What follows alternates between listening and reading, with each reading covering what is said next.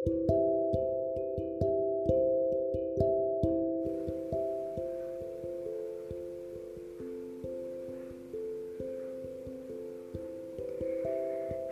malam anak-anak. Selamat bergabung dalam siaran dongeng sebelum tidur. Sebelum mendengarkan dongeng, Ibu mau tanya, apakah anak-anak sudah gosok gigi? Wah, hebat, sudah gosok gigi. Bagi yang belum, Jangan lupa untuk gosok gigi ya. Nah, sekarang waktunya kita untuk dongeng sebelum tidur.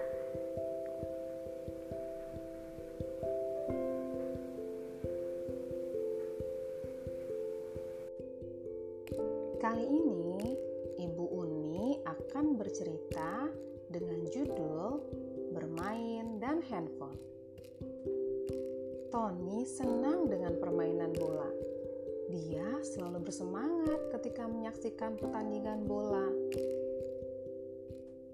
Suatu hari, Tony berkata kepada papa bahwa ia ingin bermain bola sungguhan.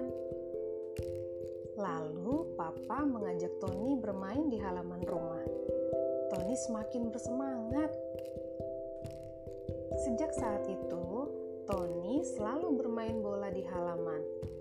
Terkadang dia bermain bola ditemani papa, tapi lebih seringnya dia harus bermain bola sendiri karena papa harus bekerja.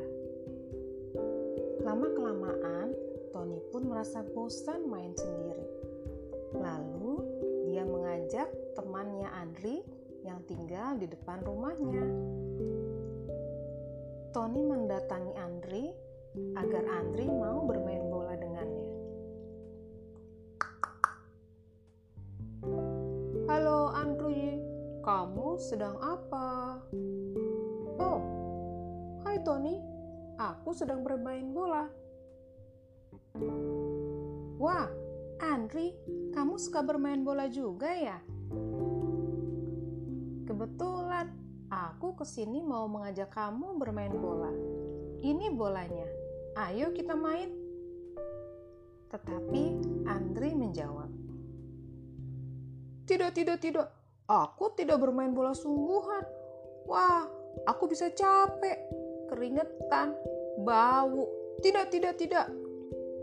Tetapi bermain bola sungguhan itu kan bagus supaya kita tetap sehat dan segar. Kalau kamu bermain handphone terus, nanti mata kamu rusak, badan kamu lemas, dan tidak bersemangat. Pokoknya, aku tidak mau. Aku lebih suka bermain handphone sambil santai-santai tidur-tiduran di rumah, sambil makan enak lagi.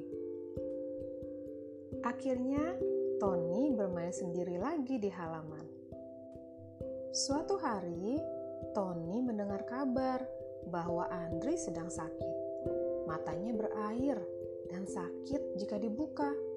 Kata dokter, itu akibat Andri terlalu banyak menggunakan handphone sehingga matanya lelah dan iritasi. Butuh waktu lama untuk mata Andri supaya kembali sembuh. Andri pun tidak diperbolehkan lagi untuk melihat layar handphone sampai matanya benar-benar pulih. Andri sangat menyesal. Sekarang dia malah jadi tidak bisa beraktivitas apa-apa karena matanya sulit untuk melihat. Anak-anak, dari cerita yang sudah kita dengar, sekarang kita sudah tahu ya, kita jangan terlalu banyak bermain dengan handphone. Kasihan mata kita, bisa rusak nanti kita sendiri yang rugi loh. Sekian dongeng sebelum tidur untuk malam ini. Sampai bertemu di dongeng berikutnya. Sebelum tidur, jangan lupa berdoa dulu ya.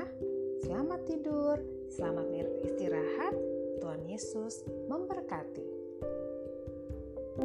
thank you